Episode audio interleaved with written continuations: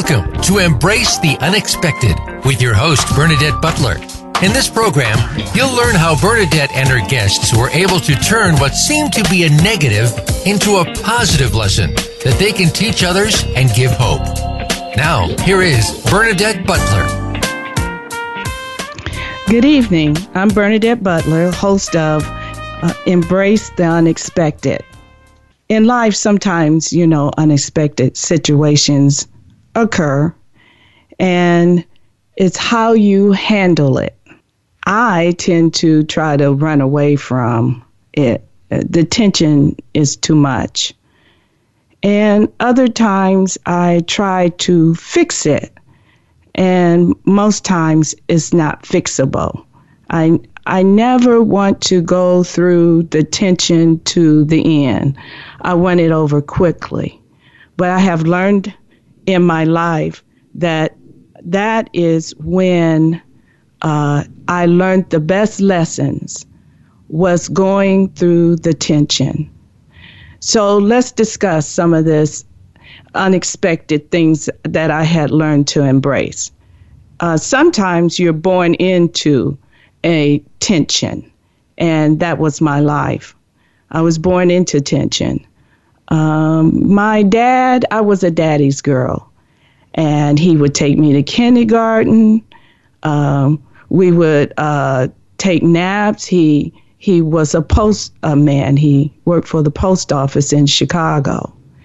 And then one day, my dad wasn't there. I didn't quite understand it. Uh, didn't know why he was gone. All I know, he wasn't there to pick me up anymore. Uh, I later found out uh, my mom and dad had gotten a divorce. Then my mother remarried. And that's when the tension began. Uh, this person had a lot of serious problems. He um, had emotional problems, and uh, he was very abusive to my mother um, and to us. And my mother uh, stayed with him. She didn't divorce him uh, for many years later. So she lived in the abuse, and we lived in it with her. Uh, the only uh, sad part, uh, too, about it was maybe I shouldn't say only, but the other sad component is that when children grow up in an abusive home, with uh, uh, their mother being abused, the mother is upset. She become bitter, and at times can take that bitterness out on the child. And uh, at that time, the focus was me. I, I looked like my dad, and she was upset with my dad. Um, and so our relationship as I started growing up wasn't uh, good at all. By the time before I was uh, 10 years old, I witnessed uh, the stepfather had uh, raped one of my sisters, and I told it, and the police came. Nothing was done. There was no laws back then about that, and uh, he was let go. And then, unfortunately for me, uh, I was molested by a family member and told. But because I told about what happened with one of my siblings, uh, my mother was upset with me and I became a liar. And so everybody was trying to pretend like it never happened. So, what do you do with all this tension? By the time I graduated from high school, I went to college. Uh, uh, it was a two year business college. And um, I got a good job after that. And then I met my son's uh, dad. And you know, when you grow up like that, uh, you think, oh, this is the love of my life. But you see, I had wrong thinking. When I grew up in that household like that, you tend to attract people like that. You think this is normal. So his behavior towards me, uh, sometimes it was really abrasive, but I thought, oh, that'll go away. So now I've fallen into the pattern. Uh, we dated for a year and a half, and then I was pregnant. Well, I hid my pregnancy from my mother. And the reason for that is that one of my other sisters was pregnant, and my mother uh, made her get an abortion. Well, back then, um, you went into the alleys or you found somebody to do it. Sometimes women made it out and they were okay, and sometimes they wasn't. So I wasn't going to let that happen to me. So I hid it as long as I could. Eventually, you know, she found out, and, and then we were married within three months. Uh, then later on, we still living in this house with all this confusion going on. He didn't want to stay there, so we packed up and we moved to California. With uh, by then, I had had my uh, uh, baby. I had Melvin before we left, and I need to share this part because this is going to go into the autism because I thought this probably was the problem. When I went to the hospital, they sent me home twice. And then the third time I went back, of course, I, almost didn't make it to the hospital to have to have my son. My doctor couldn't make it because he got stuck in traffic. So the on-call doctor was there. Uh, they wheeled me into the delivery room, and I was in pain. And of course, that's normal. And then the doctor said, Hey, it will be no more pain. And he put this mask over my face. He said, Breathe in. And I didn't understand any of that. And then I thought, oh, I died. Well, then they woke me up and said, Oh, you had a boy. And my thoughts were, How do you have a child and you're asleep? Well, the next day they said my son was healthy and he was uh, uh, okay and the weight and everything. So I thought my son was perfect. I have my perfect baby boy. And with all of that was all the hopes and dreams and uh, everything about, oh, what he's going to be. And, and I'm just going to, I was loving him to death. I just love my son. So now we're in California. Eventually, my husband, at the time, he got a job um, and he was in law enforcement. So that uh, left a lot of time with just uh, Melvin and I. And then I noticed that by the time Melvin was two and a half, he wasn't talking. But Melvin was potty trained. He walked. He can help put his clothes on. He learned to tie his shoes. He did all of that. He wasn't saying anything. So I took when we went to uh, one of his checkups at the pediatrician. I was like, "Hey, um, he isn't saying anything," and the doctor said, "Oh, don't worry about this. Uh, this is your first uh, child. Uh, he's not around other children." Uh, the doctor knew that I wasn't from California, and we hadn't too long moved there. Uh, been there a couple of years. I still didn't know anybody, and so he said, "Well, you know, he needs a friend. Why don't you get him a pet?" So I shared that with uh, his father, and he said, "No, we're not having a pet." I said, okay. And Melvin still wasn't saying anything. So I said, maybe he do need to be around other children. So by then, Melvin is uh, three years old, and I decided to uh, put him into preschool at this park not far from the apartment complex where we stayed at. Signed him up and everything. I was so excited for my child.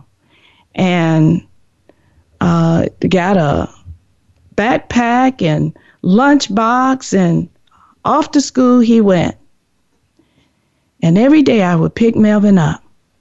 And Melvin wasn't upset or anything. He still wasn't saying anything, nothing verbal. The only thing Melvin would do was, ah. And I mean, he could do that for 20 to 30 minutes. I didn't think nothing of it. I said, well, maybe one day he'll be a singer. That's where, where my uh, mindset was at. And as this uh, situation continued, um, I said, well, that'll go away with him being around the children. Well, the third week that Melvin was in preschool, the teacher met me at the door.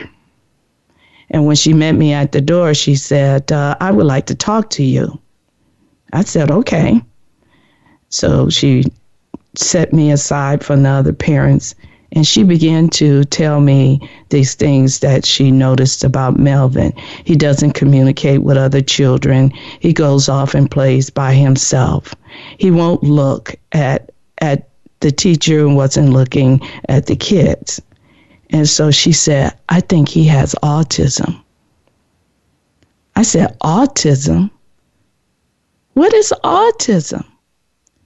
And uh, she tried her best to explain it to me. I still didn't understand it. So I came home and I told his dad when he came home from work, teacher says he has autism. He's like, What is that? I'm like, I don't know, but I'm going to go to the library and look it up. So I go to the library, tell the lady, and she says to me, How old are you? And I said, 23. You wouldn't have any child that has autism. That's usually to women who have children older in life. I said, Well, that's what they told me. So whatever books you have, let me have it. So they she gave me a stack of books and um, I took them back to the apartment, read through them, and man, did that devastate me. I started crying. I was like, there's no hope. Uh, they were saying regression and and everything, and um, I just didn't know what was going on. And that's when I said, I have to find someone to help. So I started looking around and different doctors, and then I was given um, a reference to one of the centers that help out, and I went to them, started talking to them, and they started sending Melvin and I to other doctors that tested Melvin and they were saying all kinds of things and trying to explain the autism to me. And I still didn't quite uh, get the gist of it. He, he was a beautiful uh, uh, little boy. And he understood when I called his name, he came. Um, if I asked him to put something down, he did it. So when they were saying uh, he doesn't process well, I that was confusing to me because he was processing what I was saying to him. Uh, for ex- uh, for example, uh, we had to take Melvin's sister to work one morning, and uh, had to go across these train tracks. And going across the train tracks had no arms back in the day. And I drove a 1964 Malibu Chevy. Melvin and I loved that old car. And so we drop her off, and she said, Remember, uh, there's no arms, so make sure you watch for the trains. So as we was going back, I heard the train, didn't see the train, and then all of a sudden I saw the train, and I put my foot on the brakes real fast, and and there were no uh, seatbelt rules in that in those days. So Melvin rolled under the console, uh, and and there were and he he, he came out. He wasn't hurt. Uh, a looks can uh, tell you a million things. And Melvin looked at me like, "Are you crazy?" and I said, "Mommy, sorry that I stopped here. Sit by mommy." And he looked at me, uh, and he sat in the back of the car. And uh, I would tell you, Melvin didn't uh, sit in the front with me until he was 14 years old. I know he was saying that woman can't drive. So when they was telling me that Melvin cannot process this information, I couldn't information around him. I couldn't understand him that any of that because he can process that. He knew I was a bad driver. He and he knew that he needed to sit in the back of the uh, uh, car in the back seat and not sit up front with me. So it, it, it took uh, a while for me to uh, for that to sink in that Melvin had had that um, problem. So in looking up uh, autism back then, uh, Melvin was called pervasive disorder. Uh, he had a, uh, they said, some form of behavioral because he was hyper, uh, developmentally delayed. Uh, they called him mentally retarded. I didn't understand that. They said, well, he can't get the services. So when in the 1970s and 1980s, uh, it was one out of 2,000 kids. Now it's one out of 150 kids. There are 200,000 cases of children per year uh, diagnosed with autism. This is an important subject. And the reason why I'm sharing these stories is because I want the parents who have children, my son is 43 now. I want you to know there is hope. It takes time and endurance. And I'll tell you to uh, never to never get up, give up. And when I share these stories, you will know why. And then I'll share how also I had to uh, I had to cling to my faith. This was a test to my faith in God. Uh, pretty soon we're coming up on a break. Uh, and uh, when we come back, uh, I'll pick up where we left off.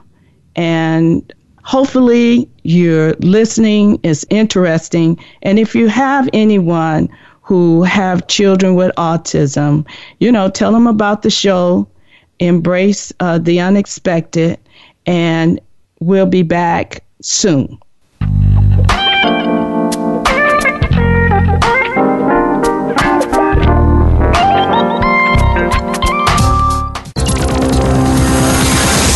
It's your world. Motivate, change, succeed. VoiceAmericaEmpowerment.com.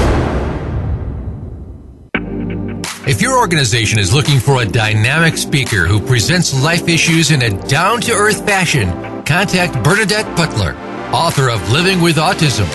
At her website, bbutlertheauthor.com, Bernadette's life experiences and love of God will give a lift and hope to all who hear her. While on her site, you can find out about her books, videos, words of praise, joy and love, and many more resources. Visit Bernadette's site today at bbutlertheauthor.com.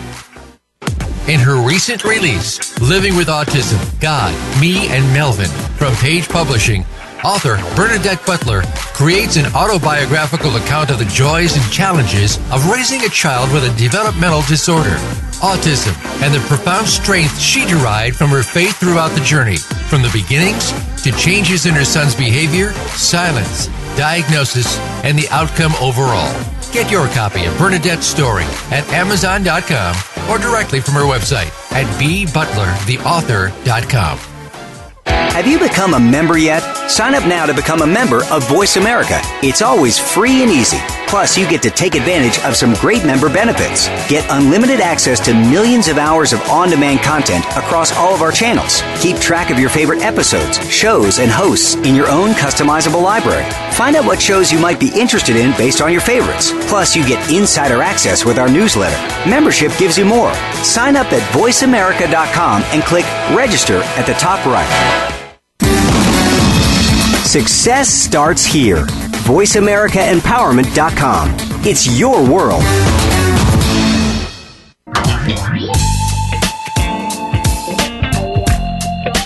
You are listening to Embrace the Unexpected with Bernadette Butler.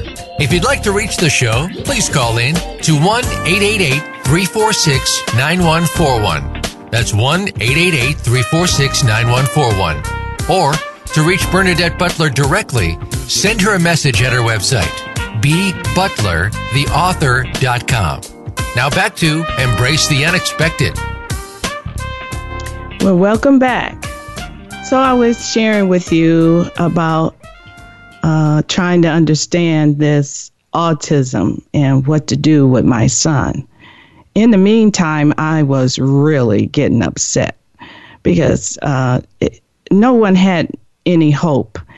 Uh, really, everything was just negative. But now that I look back on it, it was the times they really didn't know what autism was. I realize that now they didn't know exactly what uh, what do you do with children like this? First, they were talking about maybe it was uh, the immunization shots.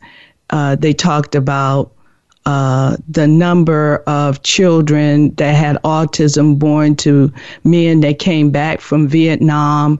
So, you know, you don't know.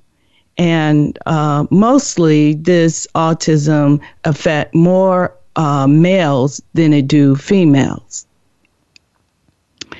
So I'm by myself doing this all because now his dad is like checking out. He's like, oh no, something is wrong here. It's not my fault. What did you do? And then my in laws, that didn't come from my family. Our family don't have that problem. That must be your family. Now I had that, and then I had the burden of trying to find help for uh, uh, our son, and then the emotional part, me. Nobody cared about how I was feeling. And the only person that I could to talk to was Jesus. I didn't have any uh, that he was always my go-to. He was he was there for me. They helped me through that mess when I was growing up and I had to rely on him now more than ever. And that was my lesson to rely on him. And I was getting mad with him. I was like, why did you do this to me? I've had enough problems in my life. I, I, I've been hurt enough. Why are you doing this to me? And I would cry and roll all over the floor. And then I felt like he was standing over me and saying, Are you done yet? And then I will I will always have another idea. So when I stopped crying, I drove to the store. I brought all kinds of books and blogs, and I said, I'm going to teach my son myself. So I set up the kitchen like a classroom, and they kept saying he won't be able to learn. Well, I wanted to see for myself. Well, he learned. He learned how to say his ABCs. He could count to a hundred. He colored. Uh, he um, he repeated the words back to me. Now he's starting to get a little verbal. And then we went to visit this one doctor, and he was really negative. He said, uh, Well, well, how old is he now? Well, by then he was four and a half. Oh, yeah. You won't be able to potty train him. I said, He's already using the bathroom. He, he's been potty trained since he was two. Oh, he's going to regress. He, he'll be back in diapers. Uh, he said uh, he won't be able to tie his shoe, put his clothes on. He's already doing that. Oh, he'll regress. He won't do that anymore. That man was making me so frustrated. I was getting really mad at him. And then I, I just told him, I said, let me tell you something. The day you become God, you and I can have a conversation. And then I took my son and walked out of there. And I worked with Melvin at home.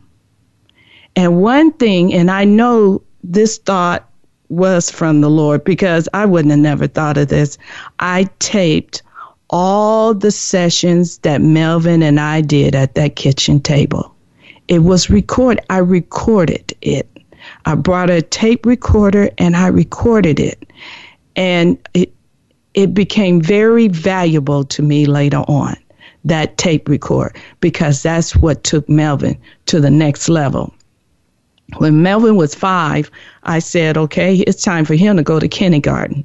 And I enrolled him in school. And of course, the school wasn't ready for him because they didn't have programs, but I didn't care. My son is going to school. And so uh, the principal said, well, we don't have classes for that. I said, Well, he's going to school. I pay taxes, and my son is going to school. So Melvin went to kindergarten. Well, of course, Melvin wasn't talking with the kids and stuff a little bit, and he'd go off to himself. And uh, that frustrated the teacher, and that frustrated the principal. So when first grade came, uh, they told me, well, you know, it didn't work out for him for kindergarten.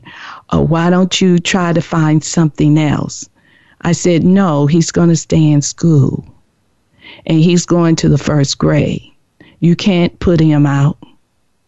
And so uh, then they let Melvin go in the first grade.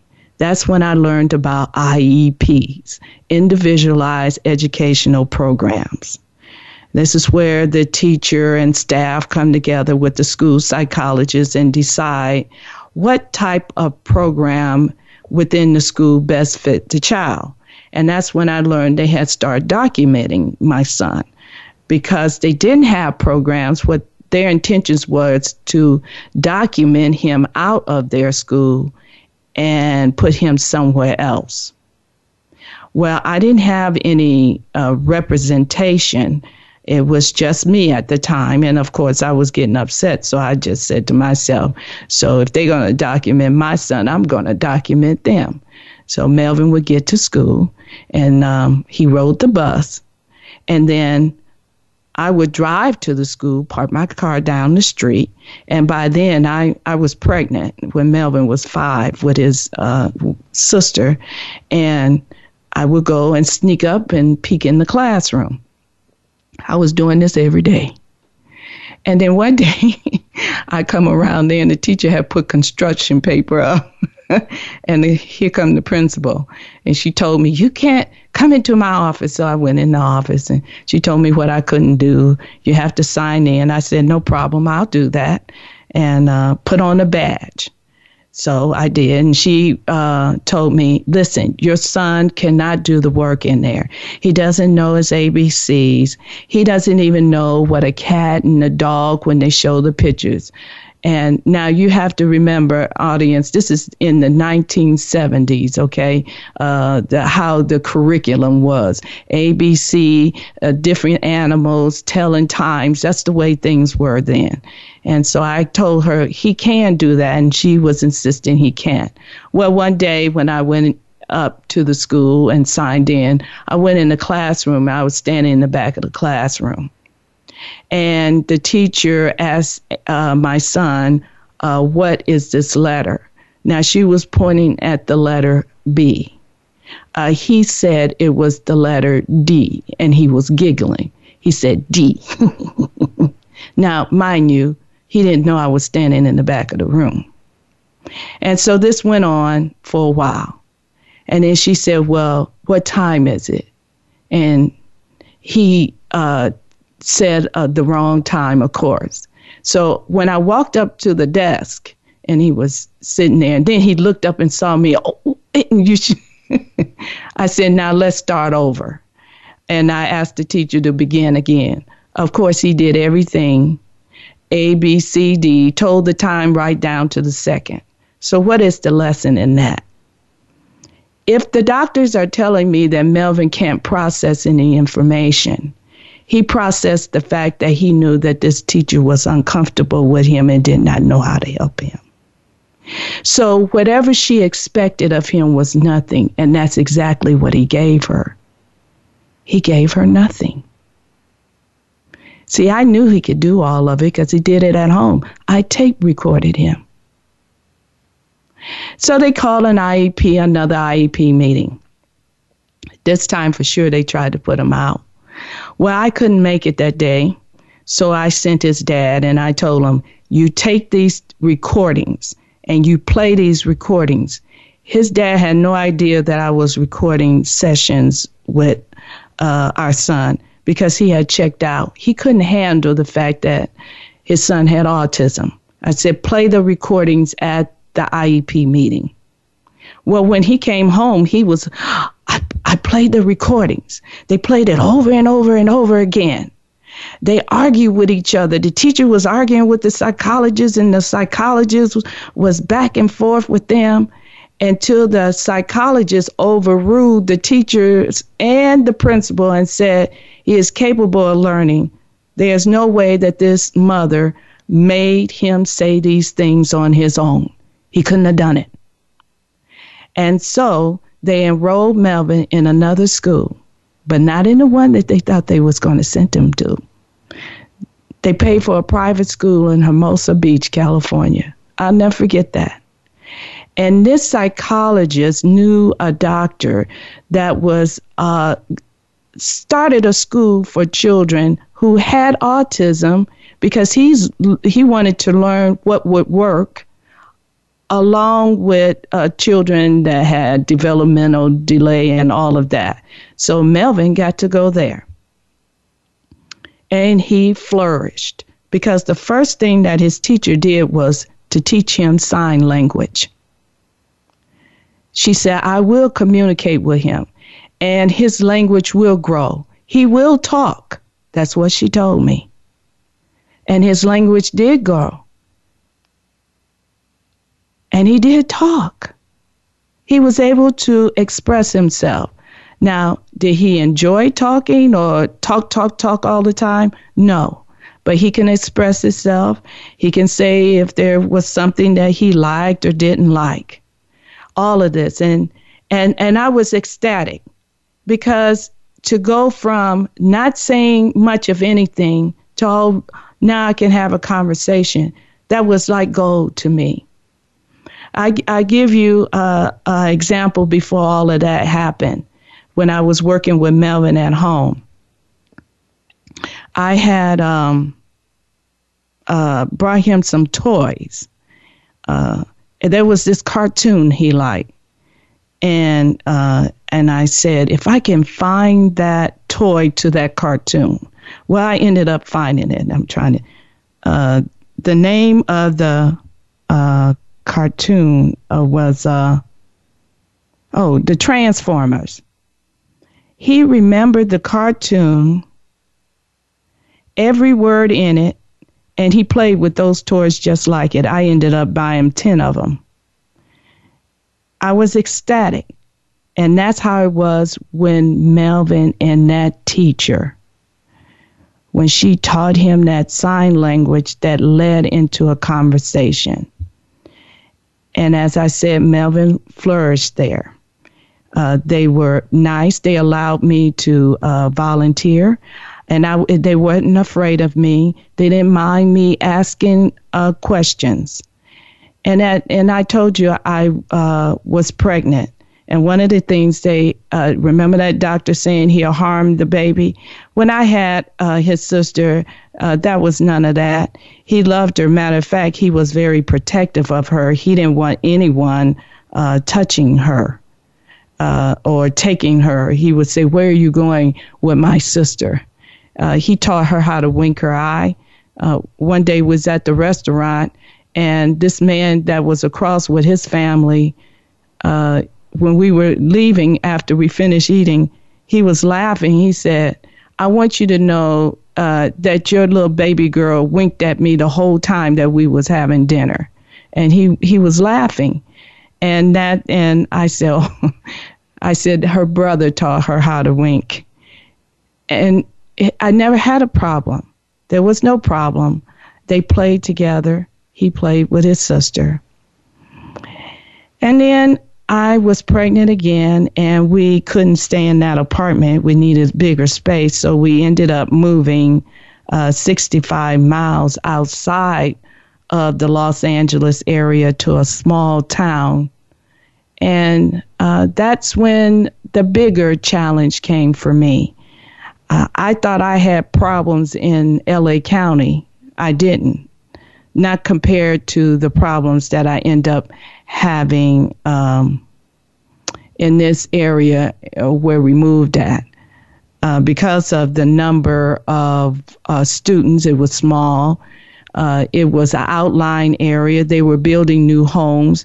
Uh, people were migrating to the area and I didn't know that uh, they didn't have any uh, programs and they wasn't setting up for any uh, different type of programs uh, for the different needs of children uh, that had uh, autism. In the meantime, the relationship with the in laws still wasn't good because they were calling and saying to me, you know, I'm going to take him away from you. Uh, he's like that because you're not doing what you're supposed to do. I was still going through all that silliness. And then I was also watching how his uh, father, uh, uh, got more and more distance uh, from him, and he wasn't um, trying to uh, do anything with him. He didn't play with him. He didn't talk to him. He wasn't doing anything with him. And um, Melvin wanted to do things with his dad.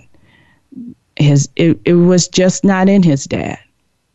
He just couldn't accept it. And I think that's some of the things that uh, we don't talk about that n- need support to parents, uh, both male and female. Uh, we need to talk about these things. Because that's like another added burden to something that you're trying to f- resolve or realizing you can't resolve autism. You just have you're just trying to find a way to make it better. And wanting your child to get to the best potential that they can get to. And that was my goal. And because I didn't have the support from uh, his father, uh, my reliance on God increased. Now I relied on him because I was asking him for stuff uh, later on, he started teaching me to uh, have a personal relationship with him through this whole thing. And uh, I did take Melvin to church. And when I took Melvin to church, there wasn't uh, people, you know, uh, at the time they was kind of not taking their children around. And I said to myself, this is my child. Where I go, he goes me, him, and now his sister. And um, if anybody didn't like it, too bad. Because I didn't care. And if you said too much, then we was going to have a problem.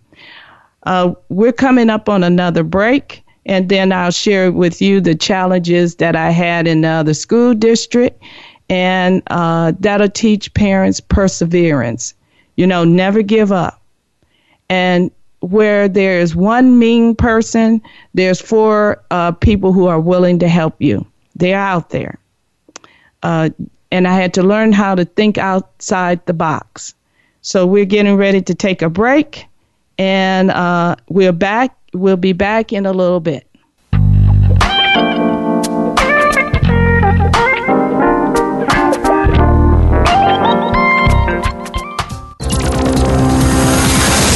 It's your world. Motivate, change, succeed. VoiceAmericaEmpowerment.com. If your organization is looking for a dynamic speaker who presents life issues in a down to earth fashion, contact Bernadette Butler, author of Living with Autism. At her website, bbutlertheauthor.com, Bernadette's life experiences and love of God will give a lift and hope to all who hear her. While on her site, you can find out about her books, videos, words of praise, joy and love, and many more resources. Visit Bernadette's site today at bbutlertheauthor.com. In her recent release, Living with Autism, God, Me, and Melvin, from Page Publishing, author Bernadette Butler creates an autobiographical account of the joys and challenges of raising a child with a developmental disorder autism, and the profound strength she derived from her faith throughout the journey, from the beginnings to changes in her son's behavior, silence, diagnosis, and the outcome overall. Get your copy of Bernadette's story at Amazon.com or directly from her website at bbutlertheauthor.com. Have you had a chance to check out Voice America's online magazine and blog? If you love our hosts and shows, check out articles that give an even deeper perspective plus topics about health and fitness, movie reviews, philosophy, business tips and tactics, spirituality, positive thought, current events, and even more about your favorite host. It's just a click away at blog.voiceamerica.com. That's blog.voiceamerica.com. The Voice America Press Blog. All access, all the time. Friend us on Facebook to keep up with what's empowering the world. Voice America Empowerment.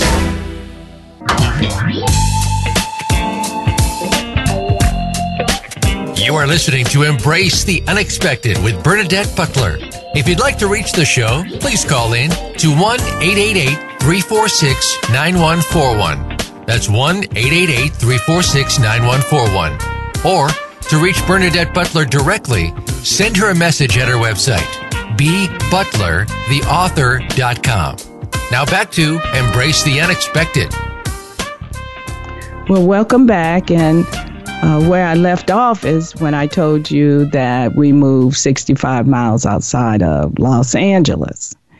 Now, uh, when I enrolled him into that uh, school district, um, let's see, he, he, was between 10 and uh, 11 years old. And um, he was in the middle school. So I was expecting him to be able to integrate into the classroom because the school that he came from in uh, Hermosa Beach, I mean, he he was in a regular classroom. Uh, they did not exclude him, and that's why he flourished because he was getting that socialization, the communication increasing, and then I saw the classroom he was in at this new school district. And what they had was everyone with every disorder was in all in one classroom.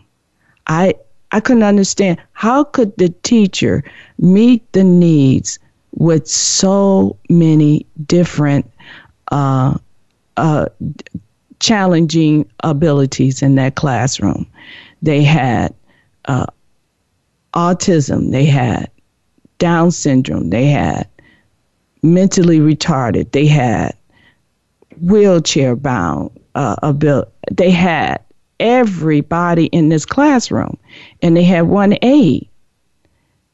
And I asked her, why is everybody in this classroom?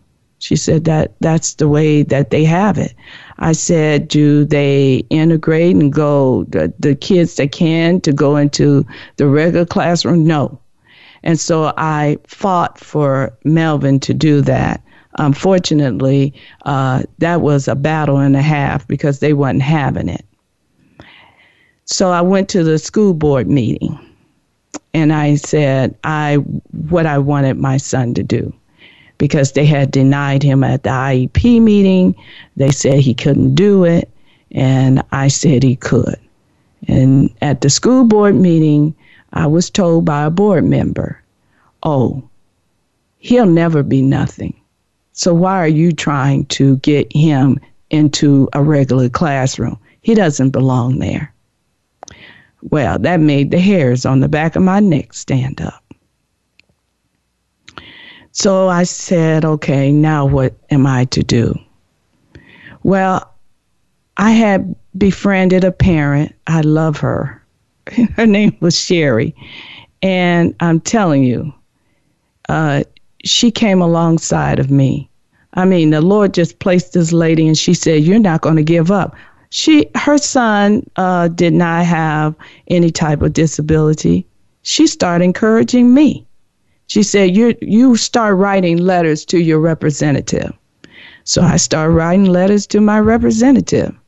And I started writing letters to the state board and uh, telling them what was going on.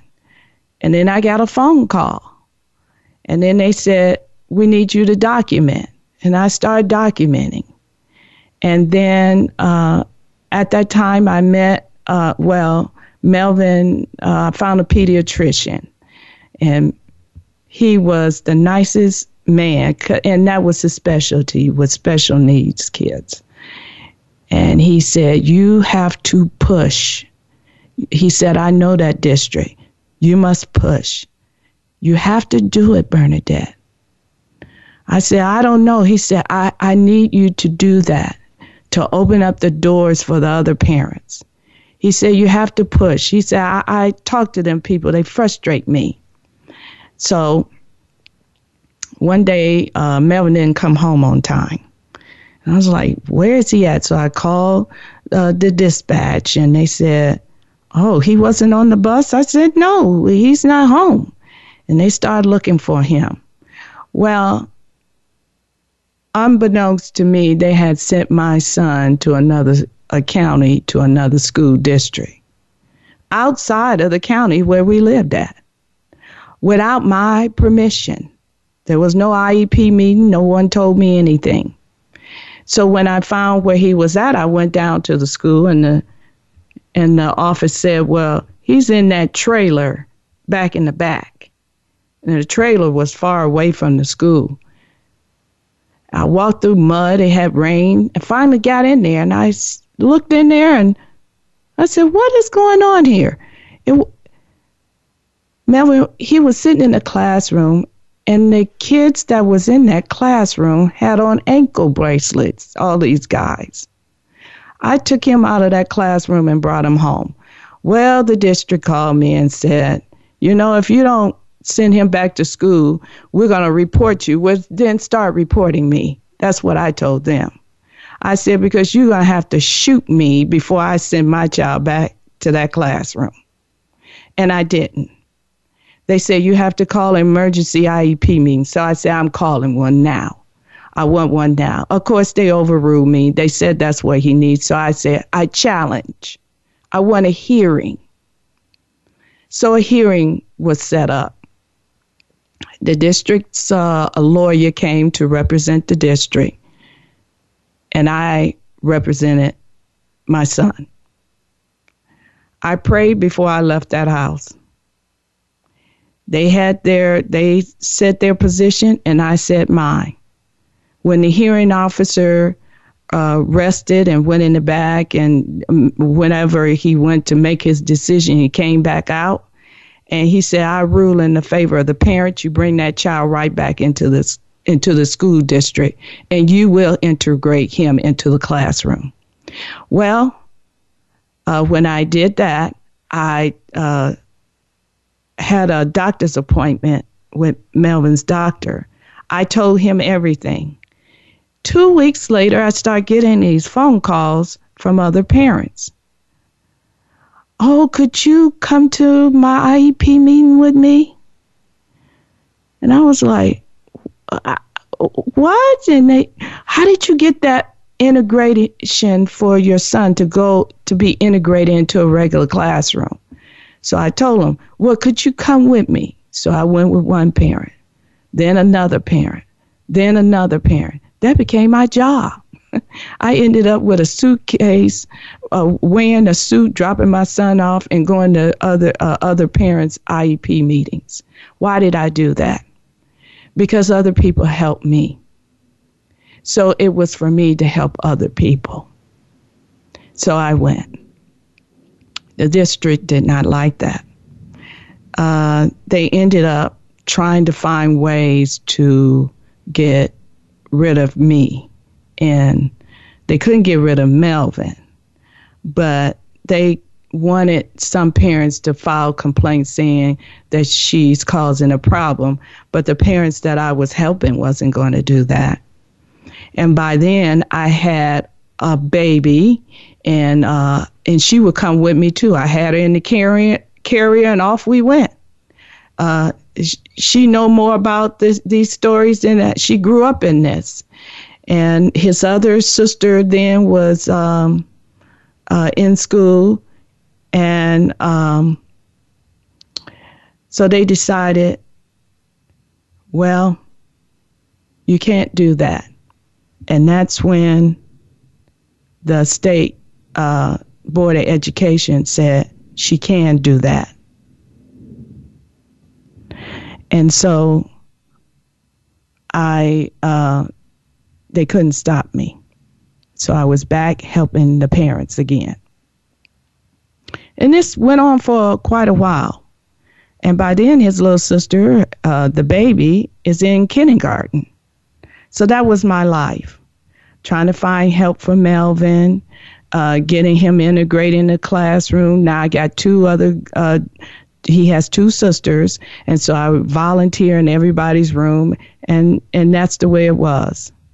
And then at home, my home life uh, with Melvin and the girls, uh, uh they had their little sibling things uh, going on, and I would uh, say uh, who left this bathroom like that? And I used to think it was Melvin. And he told me one day, that's not me, that's those girls. Those girls are doing that. And that went on uh, for a, a while. Uh, he didn't like the baby girl because he said she told his business.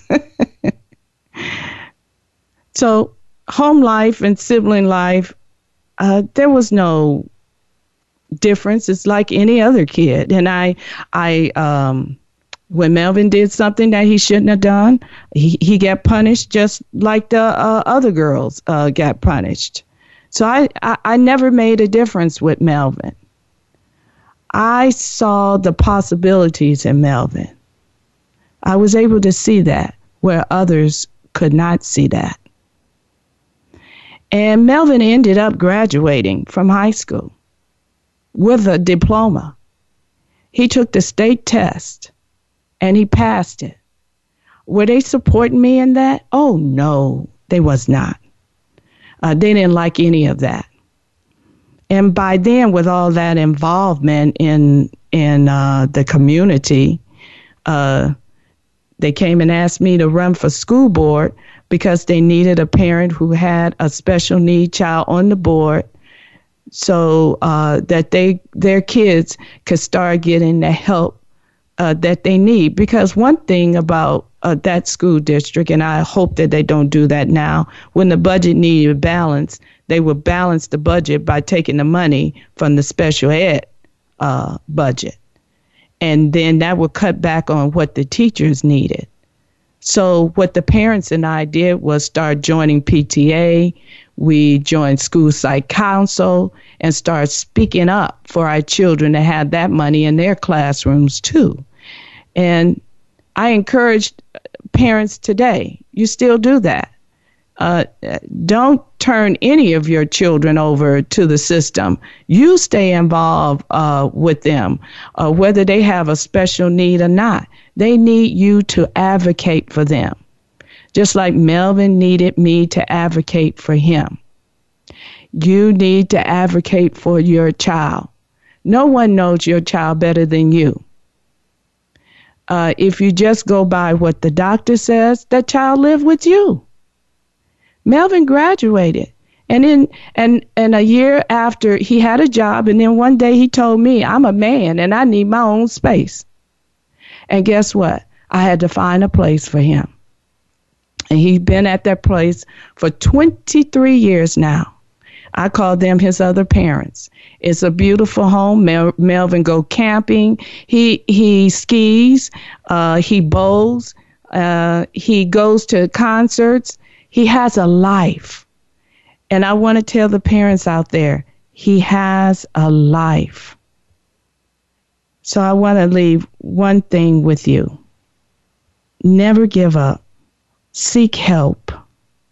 Don't refuse it. Don't be embarrassed if they have a meltdown in public. If somebody don't like it, too bad. And and remember all those stories that I told you came from tension. And sometimes tension is a good thing. Embrace it because that's where you learn your best lessons from. And I want to leave you with this now to him who is able to do far more abundantly than all that we ask or think according to the power at work within us. To him be the glory. That was him and his power, God working through me to help my son. I thank you for listening. And next week we will have Boys to Men, uh, not the R&B Boyz II Men, well, organization is by uh, Chris Scott. He's uh, a former NFL player and his lovely wife, Deborah. And you probably, how does that tie into autism? Well, if you tune in uh, next uh, Friday, you'll find out. Uh, thank you for listening, And I hope that you come back next Friday.